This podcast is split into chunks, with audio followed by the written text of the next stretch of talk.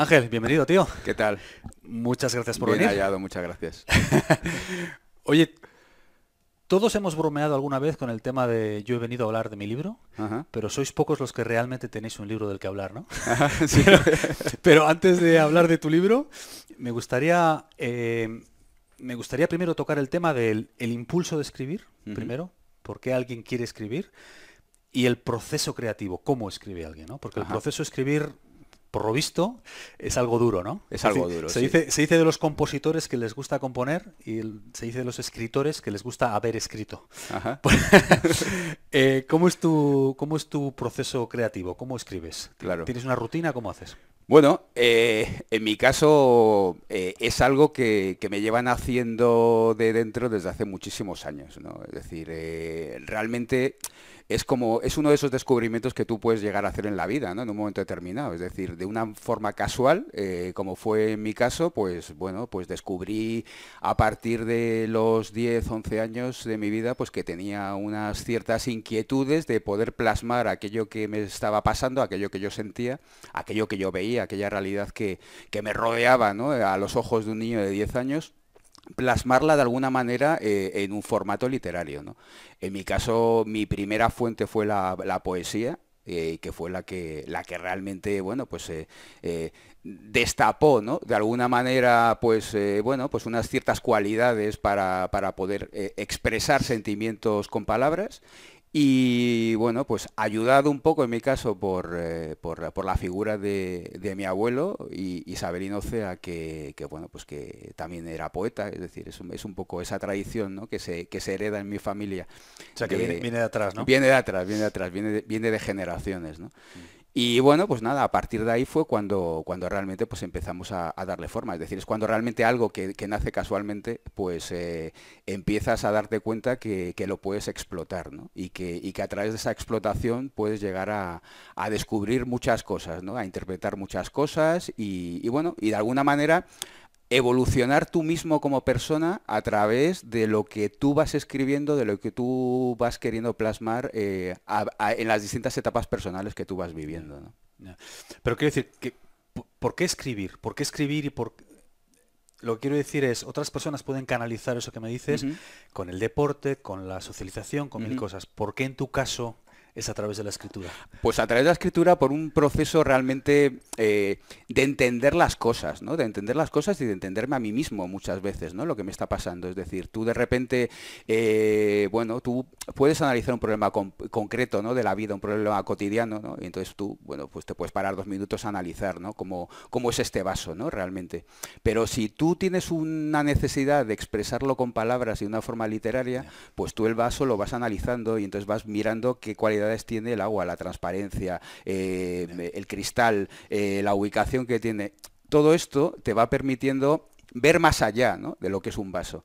Entonces muchas veces, pues no sé, decir, ante cualquier suceso cotidiano tú te pones a, a- a- a hacer una especie de exégesis, ¿no? De qué es lo que, en qué consiste, qué- qué- qué- de qué parte se compone, y puedes llegar a ver mucho más allá que esa idea inicial que tú tenías, ¿no? Y yo realmente eso lo consigo a través de la escritura, es decir, de, de alguna manera desarrollo, desarrollo mm, una pequeña tesis sobre, sobre las cosas que, que siento que tengo que, que- transmitir eh, y, a través de esa tesis, pues bueno, llegar a, conclusiones que muchas veces son sor- sorprendentes incluso para mí mismo, ¿no?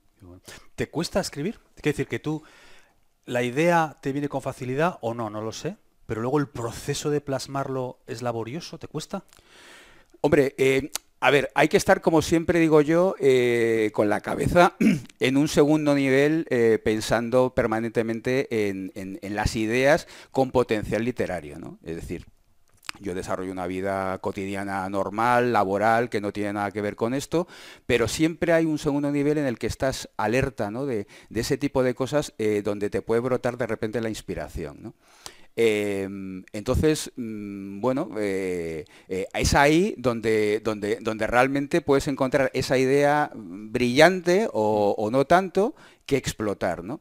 Y entonces a partir de ahí, pues ya es cuando tú eh, pones en marcha tu proceso, tu proceso creativo, ¿no? Que evidentemente, pues como todos los procesos creativos, ya no digo solamente en la literatura, sino en, en la música, en la pintura, en cualquiera de las artes, pues es un proceso, un proceso a veces muy tormentoso, a veces muy gratificante, eh, pero que bueno, pues que, pero que realmente eh, te obliga a, seguir en ello, es decir, que es algo que no, que no puedes dejar, ¿no? Es decir, es un veneno, una droga que se apodera de ti y que hasta que no te ves, que finalmente todo eso eh, ha tenido un resultado que a ti te agrada, ¿no? Pues, pues no puedes pararlo, ¿no? Ya. pero para escribir un libro como este, por ejemplo, Pandemonium, que es el que me gustaría que ahondáramos en él ahora en un ratito. Sí quiero decir, por ejemplo, tú para escribir este libro, ¿Alguna vez sufriste lo que llaman el bloqueo del escritor, que estás delante de la... Bueno, antiguamente máquina de escribir, ahora ya el, ordenador, y tal. ¿Alguna vez realmente dices, coño, es que ya me he bloqueado, no puedo seguir? Totalmente, totalmente. ¿Te pasaba?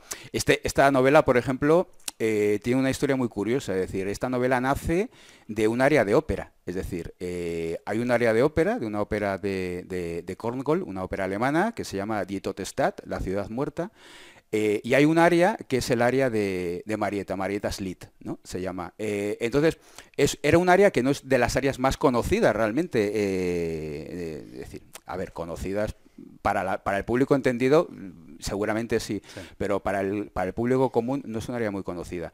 Y de estas casualidades de la vida que de repente, pues, eh, bueno, a, través de mi padre un día, en una sesión operística que teníamos en su casa, me dice, mira, te voy a poner un área maravillosa que acabo de descubrir, alemana y tal.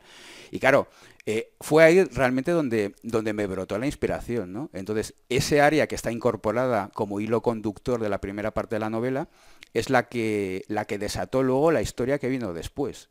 Pero claro, al escribirla sin guion, porque yo realmente escribo sin guion, es decir, yo, yo, yo, voy escribiendo un poco a golpe de impulso, ¿no? Es decir, eso que siempre se dice, que yo al principio no creía en ello, ¿no? Es decir, es que cuando tú estás escribiendo una novela, eh, los personajes se apoderan de ti, ¿no? Tú ya no eres el dueño de lo, que estás escribiendo, ¿no?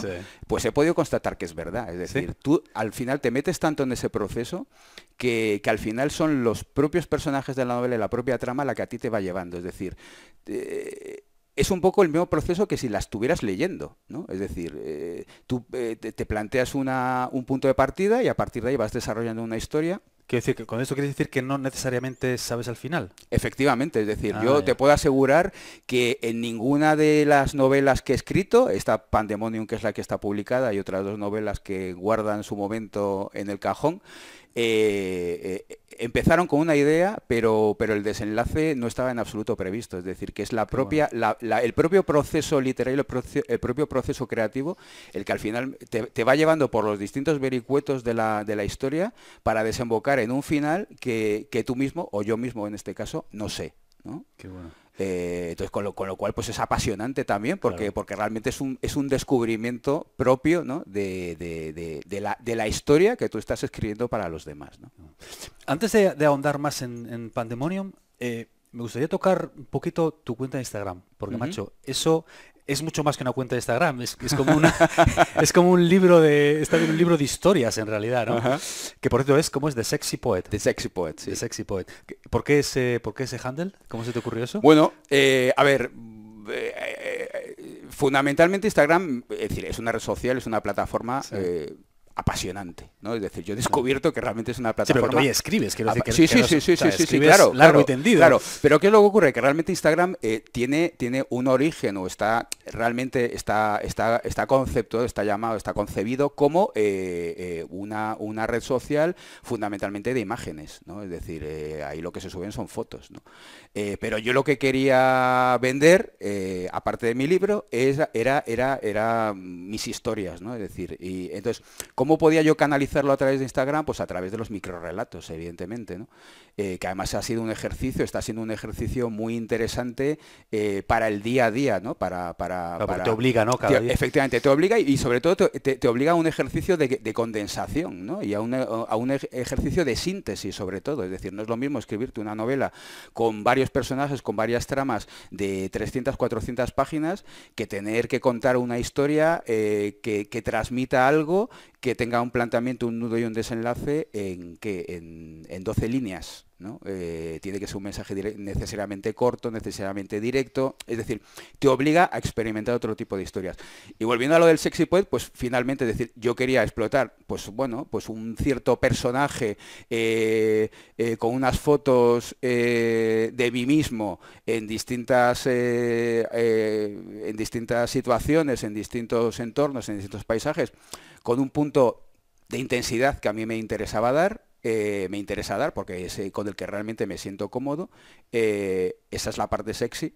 Y luego la parte poet, pues eh, la parte literaria, ¿no? Entonces, bueno, pues al final fue una especie de, bueno, un brainstorming y de repente salió de Sexy Poet, no estaba cogido, afortunadamente, Y bueno, pues a partir de ahí estamos desarrollando esa, esa, ya te digo, esa apasionante vida Instagramer, ¿no? Sí, sí, eso es, además que no es algo muy frecuente que alguien escriba tanto y cada día son, son historias son historias muy interesantes de seguir.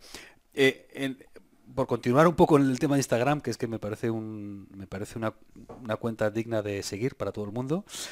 Te defines como anglófilo. Ajá. ¿Eso qué significa? ¿Qué coño significa eso bueno, a ver, mm, pues de estas cosas que, te tocan de una manera especial, ¿no? Yo no sé si, creo mucho o poco o nada o todo en reencarnaciones o vidas anteriores.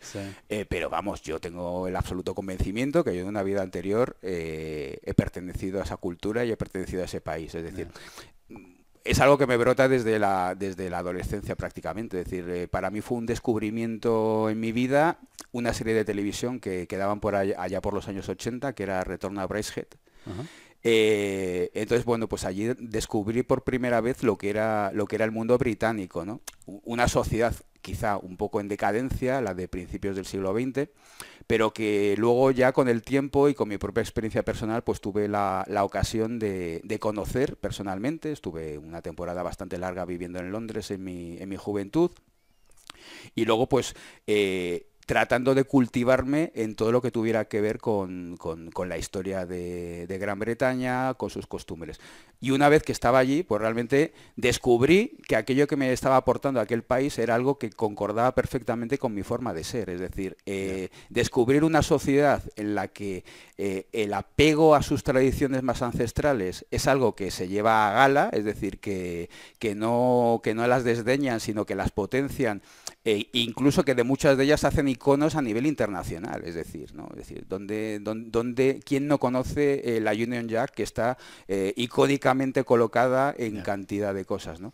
Y que luego al mismo tiempo es una sociedad que no solamente respeta esas tradiciones, sino que luego es la más moderna del universo, es decir, que, la música, que la arquitectura, que las artes, eh, que, el paisanaje, que la fusión, que lo que tú puedes palpar, el ritmo que tú puedes palpar en, las calles, sobre todo de Londres. Luego, evidentemente, cuando te vas a pueblos o a localidades más pequeñas, eh, la vida es de otro modo, ¿no? Pero, pero, pero ese fluir de la vida, esa energía que tú detectas en, Londres, por ejemplo, que, a mí me ha hecho sentir que aquello que yo en un principio descubrí de adolescente, pues eh, al final se ha transformado en, algo que me, me, gusta poderosamente. ¿Qué puede aprender el mundo hispano del mundo anglosajón? Hombre, pues, pues muchas cosas, quiero decir. O, que podríamos adoptar, quiero decir, ¿no?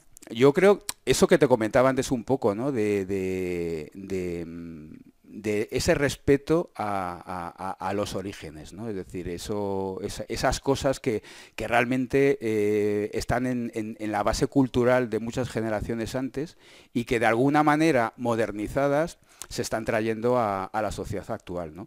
Luego tienen un punto de vista del trabajo pues muchísimo más práctico que el nuestro, es decir, yo creo que bueno, eh, laboralmente, por ejemplo, en, las empresas, ¿no? pues hay una, mayor eficiencia, yo creo, a la hora de, a la hora de gestionar, ¿no? Es decir, es, eso que se ha dicho. Es decir, España probablemente es el país en el que los trabajadores más horas trabajan, ¿no? Y si lo comparas con el, mundo anglosajón, pues el, horario de trabajo está más limitado en el tiempo y eso que ahora está tan de moda la conciliación laboral, yo creo que ellos han sabido hacerlo eh, mucho antes que nosotros, ¿no? Y, demostrando con, el tiempo, además que, que de forma bastante más eficaz, ¿no? Entonces, bueno, pues yo creo que, esa eficacia es algo de lo que, de lo que el mundo más latino, ¿no? Tendríamos que seguir aprendiendo mucho del mundo anglosajón. Bueno, a ver, tu libro. Tu libro, Ángel.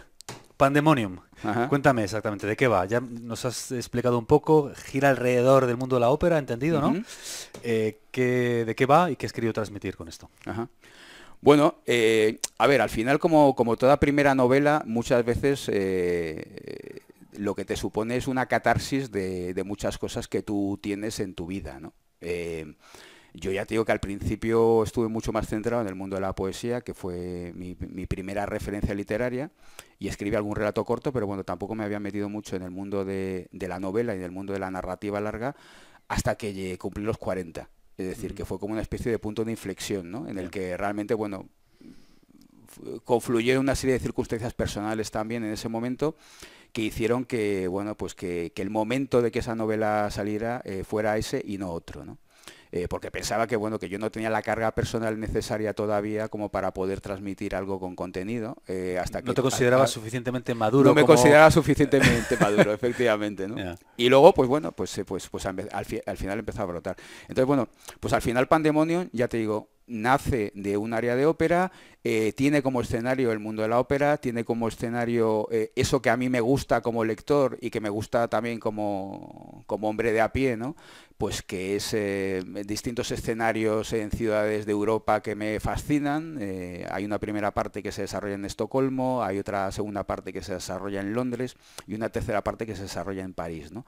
Entonces, bueno, pues se va contando una historia a través de un director de escena operístico que está preparando un montaje en, el Teatro de la Ópera de Estocolmo, de esa ópera que hablábamos al principio de Dietotestad, donde está ese área de Marieta, y que estando allí en Estocolmo, pues bueno, le empiezan a suceder una serie de, circunstancias personales que hacen que, bueno, pues que entre en, acción y, en conflicto, pues eh, todo su mundo afectivo, es decir, eh, sus relaciones familiares, sus relaciones de pareja, eh, y se tenga que cuestionar muchas cosas sobre, sobre sí mismo.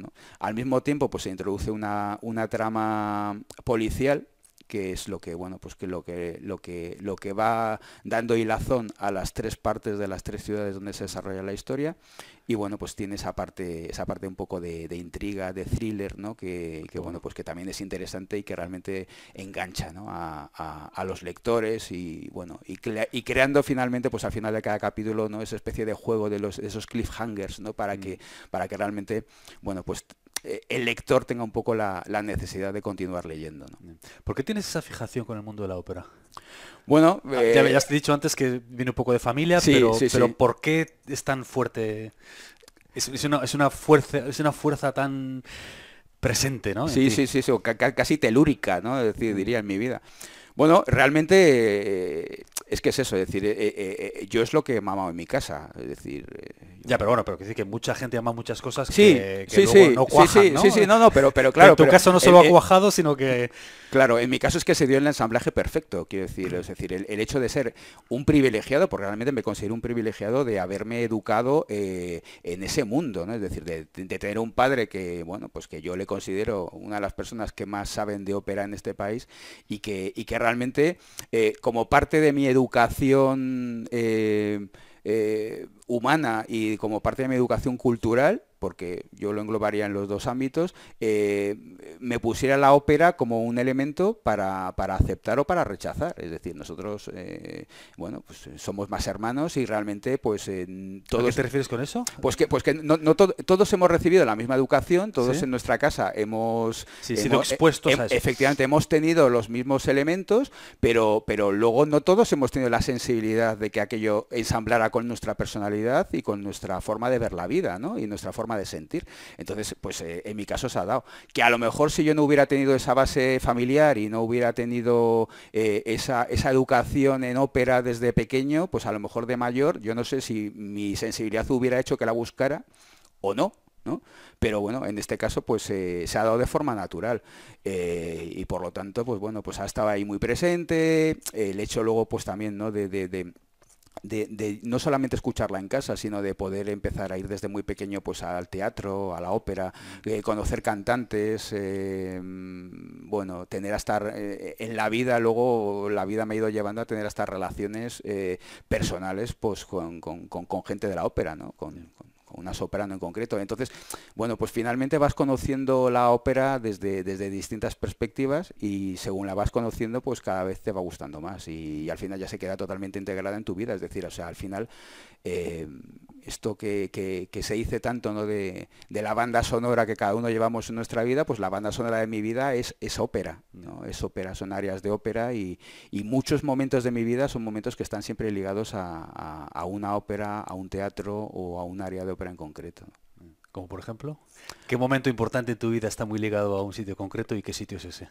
Bueno, pues eh, yo tengo algunos momentos maravillosos ligados a, pues a lo mejor a, un, a una Madame Butterfly en el Teatro de la Bastilla de, de Lyon, ¿no? Eh, perdón, el Teatro de la Bastilla de París. Eh, tengo algún momento maravilloso ligado a un Werther en el, en el Teatro de la Ópera de Lyon por eso estaba ahí. Y tal, y luego pues eh, tengo también grandes momentos ligados al Covent Garden de, Londres, ¿no? Es decir, que, bueno, pues que un poco, no sé, a lo mejor, eh, quiero decir, cuando estás metido en este mundo, eh, a lo mejor también eh, tiendes a magnificarlo, ¿no? Pero, pero, pero de hecho, si, tuviera que definir, pues dime cuáles son los, eh, los eh, el top 10 ¿no? de momentos de tu vida, no te diría que los 10, pero a lo mejor 4 o 5 si están, ligados con la ópera o con teatros de ópera o con cosas que me, que me pasaron en, teatros de ópera. ¿Qué, consejo darías a alguien que alguna vez se ha sentido atraído por el mundo de la ópera, pero se siente como sobrecogido? Eh, porque bueno, si no sabes nada, pues es un poco difícil empezar, no saben por dónde. ¿Qué consejo le darías a alguien que quiere, quiere introducirse poco a poco, para que no se asuste, por ejemplo? ¿Cuál es un buen camino para empezar? Bueno, eh, quiero decir, hay, hay, hay eh, distintas, eh, distintas catalogaciones, ¿no? quizá dentro de la ópera. Hay, hay óperas que quizás son más eh, sencillas de, asimilar por los argumentos o por la música. Es decir, quizá las óperas italianas de Puccini ¿no? y las realmente tocan sentimientos mucho, mucho más próximos y mucho más reconocibles para, la gente. Mm. Y, y, por lo tanto, pues bueno, también son melodías bastante más conocidas. Entonces yo creo que un buen camino para iniciarse siempre serían, pues eso, una una, bohème, ¿no? Donde, donde está exaltado el, amor pasional eh, y la tragedia que, subyace en toda la historia, eh, es algo muy reconocible y que realmente pues, a la gente le puede, le puede tocar. ¿no? O una Madame Butterfly, como comentábamos antes, o bueno, ese tipo de, de óperas italianas puccinianas, ¿no? que yo creo que son las que más te, te, pueden llegar a emocionar. ¿no? Porque, que tocan la fibra y son fáciles de digerir. Efectivamente, efectivamente, reconocibles, con unas músicas que, bueno, pues que, yo creo que alimentan mucho el espíritu, que son unas músicas eh, que, que, ayudan a entender el mensaje que la, que la ópera realmente está queriendo transmitir. Es importante que la gente, eh, digamos, se aprenda la historia primero. Tú, eh, sobre esto hay opiniones, creo, ¿no? que la gente antes de, abordar escuchar una ópera se aprenda la historia, sepa de qué va, digamos que lo estudie, entre comillas, y luego la escuche, o que la escuche primero, se deje llevar por las sensaciones y luego empiece a aprender qué está pasando ahí. ¿Tú, de qué lado caes? Yo caigo del lado de, no, de ir completamente de virgen y en blanco. Es decir, yo o primero escucharlo. Efectivamente, o sea, yo, yo caigo siempre del lado, y, pero vamos, en la ópera y, en, casi todo. Es decir, o sea, yo voy a ver una exposición eh, y realmente eh, yo siempre eh, indago sobre, sobre la historia de ese pintor o sobre esa ópera o sobre lo que sea a posteriori. Es decir, yo trato de ir sin ningún tipo, bueno, y mira que es difícil en esta sociedad de hoy en día ir, ir prácticamente virgen a nada. Quiero decir que, tienes informaciones que te van entrando por todos los sitios, ¿no? Pero, pero realmente y trato de ir lo más eh, limpio posible a, ver qué es lo que eso me transmite, ¿no? Es decir, a ver qué es lo que eso me hace sentir. Quizá porque, bueno, pues eso, yo eh, me considero artista y evidentemente eh, tengo esa, esa particular sensibilidad para, para, para para, todos, para todas las bellas artes, ¿no? Y por lo tanto mm, voy con una especie de, de, intención de, descubrir algo nuevo. Y por lo tanto no quiero dejarme influir por, por nada. ¿no? Es siempre a posteriori, cuando yo realmente ya he sacado mi conclusión, cuando buscas esa especie de reafirmación, ¿no? es decir, bueno, a ver si lo que yo he sentido es lo que eh, eh, se quería, quería, quería transmitir el artista, lo que los tratados de arte pues, eh, han podido, han podido dejar escrito sobre, sobre cómo se ubicaba ese artista en esa época concreta determinada, en fin, y en el caso de la ópera, pues bueno, el, argumento, ¿no? Ver si realmente, bueno, pues lo que, lo que, lo que contaba la historia es lo que tú realmente has percibido, ¿Cuánto de importante es para ti ir físicamente al teatro?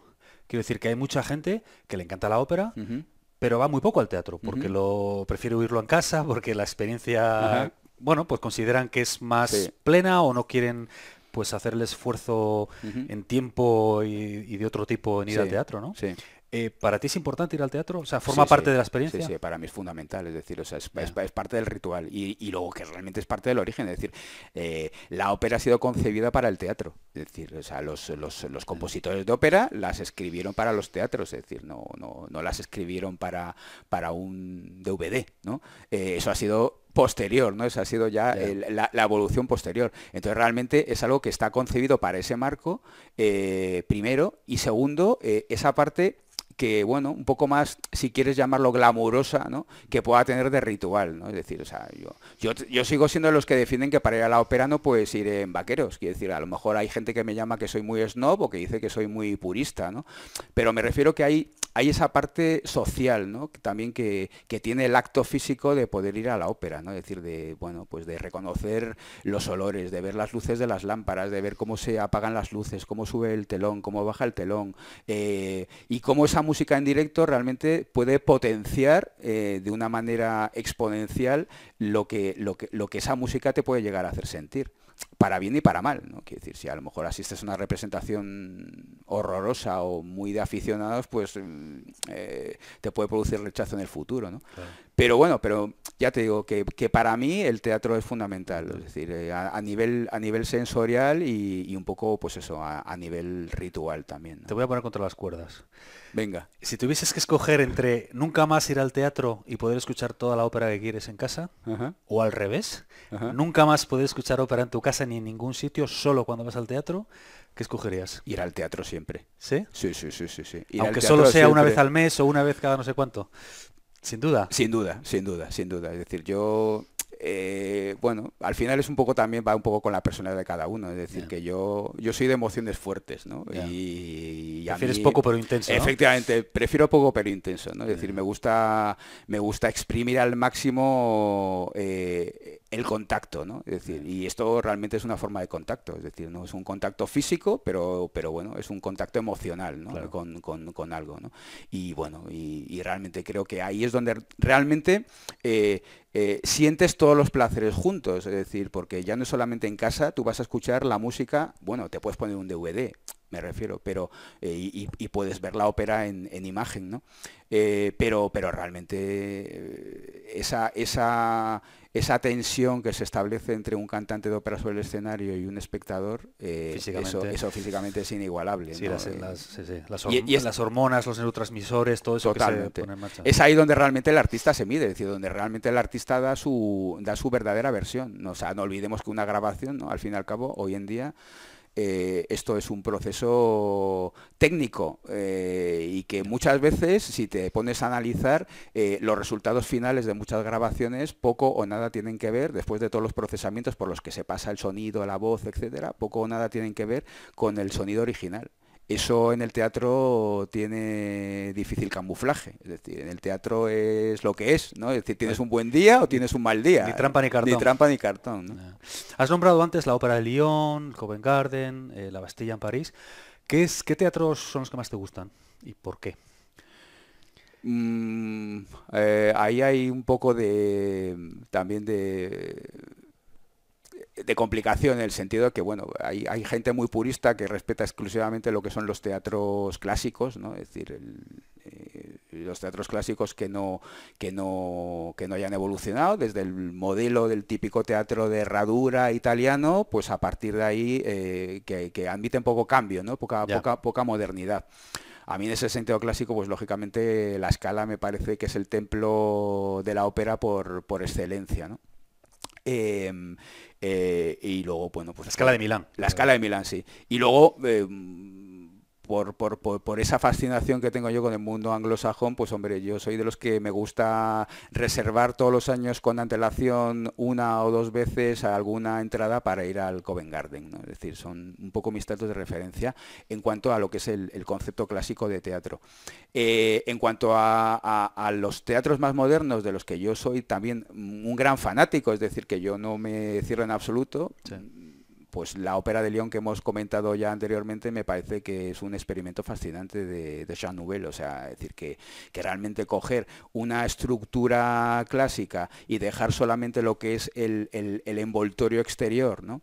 Y construir a partir de ahí un teatro ex novo completamente, eh, con una sonoridad eh, maravillosa y con los conceptos de lo que tiene que ser un teatro para, para, el, para el espectador y para el oyente en el siglo XX eh, y ahora en el siglo XXI, pues hombre, me parece que, haciéndolo con, inteligencia y haciéndolo con talento, pues es como cualquier cosa que hagas en la vida. Es decir, tú puedes modernizar cualquier cosa antigua, pero si lo haces con, talento y lo haces con, respeto, pues eh, estás eh, mejorando, yo creo, que muchas veces el original, ¿no? Y en ese sentido, vamos, yo soy absolutamente fanático de, bueno, la ópera La Bastilla también de París me parece, me parece fascinante y la ópera de Lyon me parece, ya te digo, un, un ejercicio de inspiración sublime, ¿no? Y ya para terminar con el tema de la ópera, como te veo, te veo con una vertiente muy purista. ¿Qué piensas?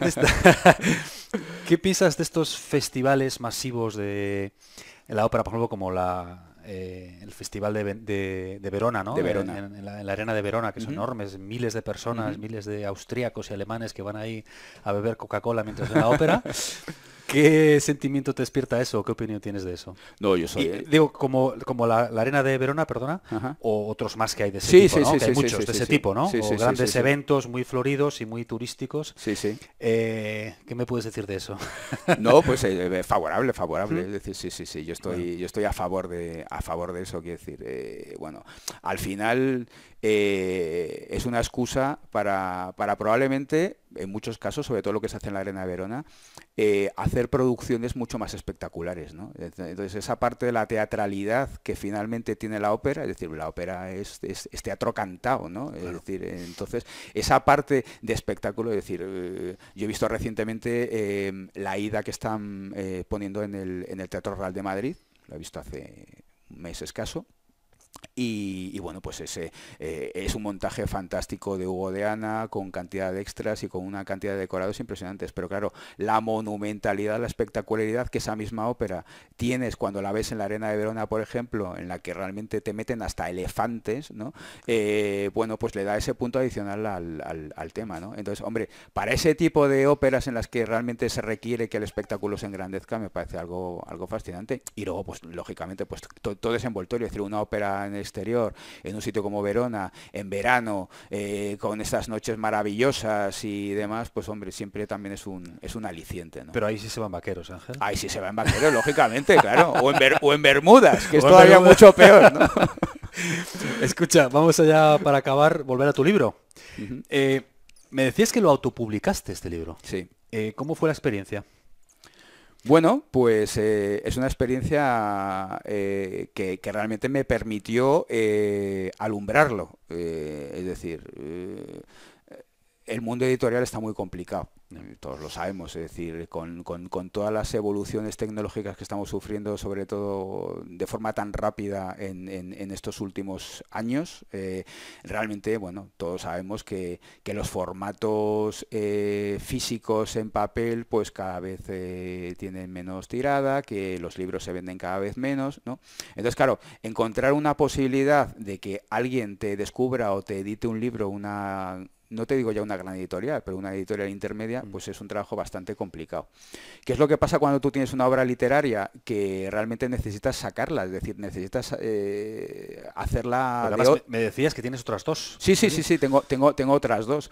Eh, entonces, claro, es un proceso en el que realmente hasta que no la tienes publicada físicamente, eh, no descansas. Es decir, porque por mucho que yo las otras dos que tengo ahora mismo las tengo en el cajón, eh, es, una constante abrir el cajón, porque el cajón lo abres, es decir, tú el cajón lo abres todos los días y allí te las encuentras. Entonces, claro, cuando te las encuentras, todavía te siguen brotando eh, dudas o, bueno, o, alguien como yo que tiende bastante al perfeccionismo, pues eh, no puedes evitar releer, no puedes evitar pensar que aquello que escribiste en ese momento, pues bueno, hay días que descubres que dices, coño, ¿cómo he escrito yo esto tan fantástico? O hay otros días en los que te detestas a ti mismo y dices, ¿cómo he podido escribir yo esta bazofia, ¿no? Entonces, claro, realmente es un proceso que, que sigue vivo hasta que tú lo publicas. Entonces, si no consigues publicar porque el mundo editorial está complicado, pues al final la opción que se te ofrece es la de la autopublicación. Es decir, al final eh, encuentras determinado tipo de editoriales, como encontré yo la editorial Círculo Rojo, que es una gente de, Almería que, trabaja fantásticamente bien, en la que bueno, pues eh, tú les mandas tu manuscrito, ellos eh, te lo paginan con el número de páginas que realmente va a tener cuando salga en el formato físico, te diseñan la portada y bueno, pues en este caso incluso hasta, hasta hicieron un, un pequeño, un pequeño vídeo eh, bueno, animado sobre, sobre la temática de la novela. ¿no? Pero claro, al final eres tú el dueño y señor de eso que, te están publicando, eh, es decir, finalmente actúan casi como una imprenta, pero bueno, con algún toque adicional, pero al final el dueño eh, final de la, distribución eres tú, es decir, eh, eres tú el que te llegan a tu casa los ejemplares que hayas contratado con ellos y eso es el que los tienes que ir colocando en, en distintas librerías o en distintas plataformas, ¿no? Eh, bueno, esta novela la publiqué hace cinco años. Eh, realmente, bueno, pues si ahora volviera a hacer otra autopublicación de algunas nuevas novelas, pues ya contaría más pues con temas como Amazon o demás, ¿no? Que, podrían facilitar muchísimo más la, distribución. Que yo creo que realmente ese es el, segundo problema grave que tiene, que tiene el tema de la, literatura hoy en día, ¿no? Es decir, eh, primero el tema de que cada vez se lee menos y segundo el tema de la, de la distribución, ¿no? Cómo hacer llegar eh, el, libro a aquellas personas que realmente les puede interesar. ¿no? Claro. Y, entonces, y estos dos que tienes en el cajón, hasta que no lo saques como dices, no vas a poder descansar como descansarte con esto. Yo tengo ahora mismo... todavía vuelves a ellos. ¿Cambias cosas o no? De, vez en cuando sí, eh, y realmente, pero claro, es, un ejercicio que trato de, limitarme, ¿no? Es decir, que me, que me autoimpongo mucha disciplina para no, caer, para no caer en eso, pero siempre está ahí. Entonces, bueno, yo al final uno de los hashtags que utilizo en mi cuenta de Instagram casi a diario, en mis microrelatos, es busco editor. es decir, que, que, finalmente, es decir, la experiencia de la autopublicación ha estado bien y probablemente si no queda otra, pues volveré a ella, ¿no? Pero, pero sí me gustaría, eh, bueno, pues aprovechando un poco la, experiencia que esta cuenta de Instagram está dando, pues tratar de que alguna editorial, repito, no busco que sea un planeta quien, quien, quien, quien, me eche el ojo, ¿no? Pero bueno, a que, que alguna editorial pues pueda hacerlo, porque al final, quiero decir, yo a, nivel profesional me dedico a temas comerciales y a temas de marketing. Entonces al final eh, yo tengo testado a través de mi cuenta de Instagram y a través de, mis microrelatos que tengo un público muy definido que es el que a mí me sigue, el que me comenta y, el que interactúa conmigo diariamente. Que por cierto tengo que decir que efectivamente es increíble el nivel de interacción que hay con los... Sí, que tú haces un post, tiene X likes, pero es que el, nivel de comentarios y nivel de interacción que hay es enorme. Es, brutal. Eso, no lo he visto yo en en muchas cuentas. Es brutal, es brutal. y, claro, esa, es una de las partes que, tratando de, temas como este de la literatura, em, eh, muchas veces te conducen, no te digo que a la frustración, ¿no? pero te, conducen al hecho de decir, joder, si, si, si yo sé que estoy eh, elaborando microrelatos, que la gente está interactuando conmigo diciéndome que les está llegando eh, muy, muy, muy dentro, que les está llegando muy hondo, ¿no? que realmente lo que tú cuentas es algo que es reconocible por parte de mucha de la gente que te está leyendo, hasta el punto de reconocerse de tal manera que tienen la necesidad de interactuar contigo y comentarte que les ha parecido fantástico o que se han sentido eh, totalmente identificados con lo que tú estás haciendo. ¿no? Es decir, que, que salvando las distancias, pero, pero esta manera de tratar de hacer un poco una especie de filosofía del siglo XXI, ¿no? es decir, tratar de reflejar en los microrelatos eh, sentimientos generales de, todos nosotros, ¿no? es decir, y ponerlo en palabras. Filosofía del siglo XXI. Sí, una especie de filosofía del siglo XXI, vamos, es decir, sin, ningún tipo de pretensión. Sí, sí, no, no, pero explica por favor. Pero, pero, ¿A qué te refieres con eso? Pues eso, yo lo que trato de plasmar, que es un poco la línea en la que ahora mismo estoy en, el, en, el, en, los posts de Instagram, es tratar de de contar a través de microrelatos eh, sentimientos y sensaciones en las que nos podemos reconocer pues eh, todas las personas que, bueno, yo hablo desde el punto de vista de nuestra generación un poco, ¿no? Mm. Pero que nos podemos reconocer. Entonces, eh, bueno, pues tratar de, expresar de una forma literaria, pues eso, con, bonitas palabras, con bonitas frases, con bonitas imágenes, con bonitas historias, algo que nos pasa a todos, ¿no? Pues al final es muy gratificante porque, porque tú mismo cuando lo estás escribiendo descubres cosas de ti que a lo mejor no sabías y esas cosas de ti, o, puedes coger cosas de los demás. Es decir, yo estoy siempre alerta ¿no? De, cuáles son las historias que me rodean, es decir, historias que me cuentan, historias que me pasan, historias que le pasan a la gente que quiero, a la gente que, pasa por tu vida de alguna manera. ¿no? Entonces al final ves, ves que la gente sufre o que la gente es feliz y tratas de saber por qué la gente sufre o por qué la gente es feliz. ¿no? Y, todo eso, esa idea, eh, pues eh, y trato de reinventarla a través de un relato, ¿no? Y tratar de sacar una cierta moraleja, es decir, que, todo esto al final confluya en algo, que te dé una visión eh, pues de una cierta autoayuda, aunque no es una palabra que me fascine ni que me guste demasiado, ¿no? Entonces, bueno, pues en eso consistiría un poco, un poco esa filosofía del siglo XXI que trato ahí de, de llevar a cabo, ¿no? Y para terminar, Ángel, eh, ¿Estás trabajando en algo más ahora, ahora mismo? ¿En algo largo, aparte de los microrelatos de Instagram? ¿O qué tienes entre manos? Bueno, hay alguna idea por ahí que está tratando de tomar forma en mi cabeza para una cuarta novela. Pero claro, muchos cajones tienes. ¿eh? Efectivamente, son ya muchos cajones, ¿no? Entonces, ahora realmente estoy mucho más centrado en, lo que es este ejercicio diario del, post de, Instagram. Mucho trabajo, ¿no? Es mucho trabajo y, bueno, pues es, realmente mucha práctica. Es decir, que, realmente, como yo siempre digo, eh, la única manera, bueno, es que esto es, este, esto es como todo en la vida. Es decir, yo, vamos, y creo que me entenderás fenomenal, Jesús, que el tema de... Eh, en la vida todo es entrenamiento. ¿No? Es decir, en la vida todo es entrenamiento, es decir, aquí nadie nace de una determinada manera, ni nadie consigue nada eh, simplemente porque, porque la naturaleza es sabia, ¿no? Eh, al final tienes que poner muchísimo de tu parte, muchísimo esfuerzo, muchísima dedicación, tienes que marcarte objetivos eh, y tienes que trabajar por esos objetivos todos los días, ¿no? pues con la literatura pasa lo mismo, es decir, yo la manera que tengo de seguir mejorando en la literatura y de seguir descubriendo nuevos caminos es escribiendo todos los días, entrenando todos los días, ¿no? Y entonces ese entrenamiento ahora eh, realmente lo estoy consiguiendo de una manera muy, muy, muy, muy compacta, eh, con esa constancia de escribir el post de Instagram casi a diario. ¿no? Qué bueno. Pues con eso, amigo Ángel, Muchas gracias por venir, macho. Ha sido un gustazo tenerte aquí. Nada, gracias a ti por, invitarme. el gusto ha sido mío. Hablar de ópera, de literatura y de un montón de cosas. Me ha encantado. Muy bien. Pues nada. Esta es tu casa. Cuando quieras volver, cuando publiques esa, o, la segunda o la tercera, o hayas terminado la, cuarta. aquí tienes tu casa. Volvemos a hablar de mi libro. Hecho. Muy bien. Un placer tenerte. igualmente. Chao.